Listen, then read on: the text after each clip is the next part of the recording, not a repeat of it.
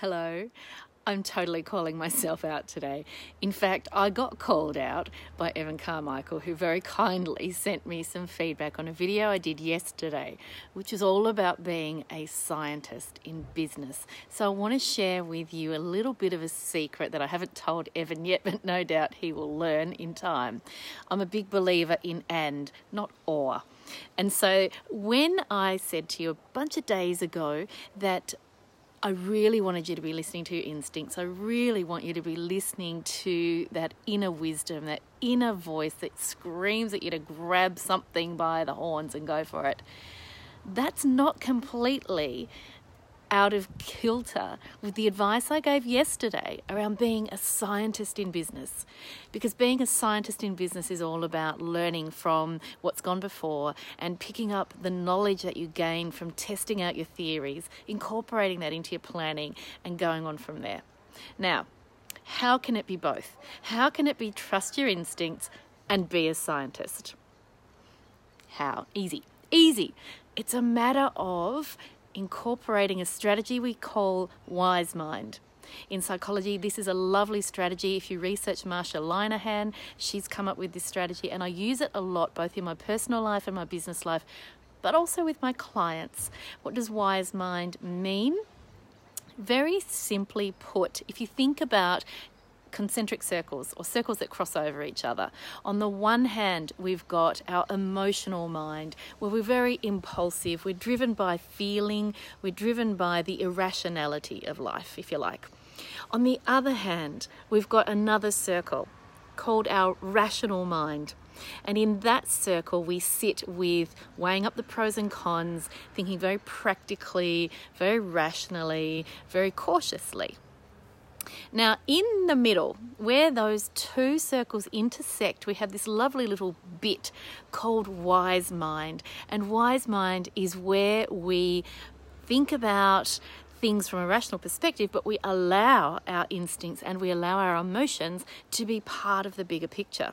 So, if you think about an example, an example of that might be where you've been thinking about launching a new program in your business or whatever it might be a new product, a new program, um, an advertising campaign, whatever it might be. And you're really quite scared what people are going to say. You're scared about judgment, you're scared about criticism, you're scared of making a fool of yourself, all of those emotional reactions. Now, if we were stuck in emotion mind, we would probably let those fear based reactions call the shots. If we're stuck in rational mind, we would only be looking at the information based on what's the likelihood or the probability of success. And sometimes that's not knowable. And so, either of those mindsets, being stuck in either of those, could lead us to not take action. That's where wise mind comes in.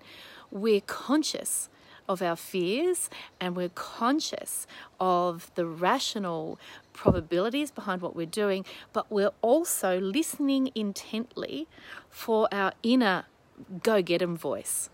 That inner feeling that's just saying to us, or that inner voice that's saying to us, you know that you can do this, you know that you've got this you know that I've had lots and lots of stories that I've been telling in recent days about the times when I have acted on my inner instincts to take opportunities and run with them. But remember when I told you the story of how I went to Las Vegas and I sat there with my big long list of reasons why I should not go, and I worked through each of those from a rational perspective, very carefully listening all the while to that voice that was telling me I really should go.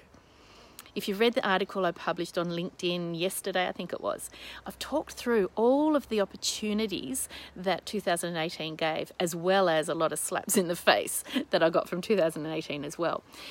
But what you should get out of that article and out of this video is really this idea that you can be both. You can be informed by your instincts and informed by the rational things that you need to weigh up but in the middle is that calm, solid you.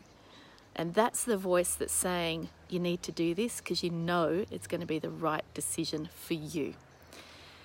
Hope you're having a fabulous weekend. Look forward to talking to you again very soon. Bye bye.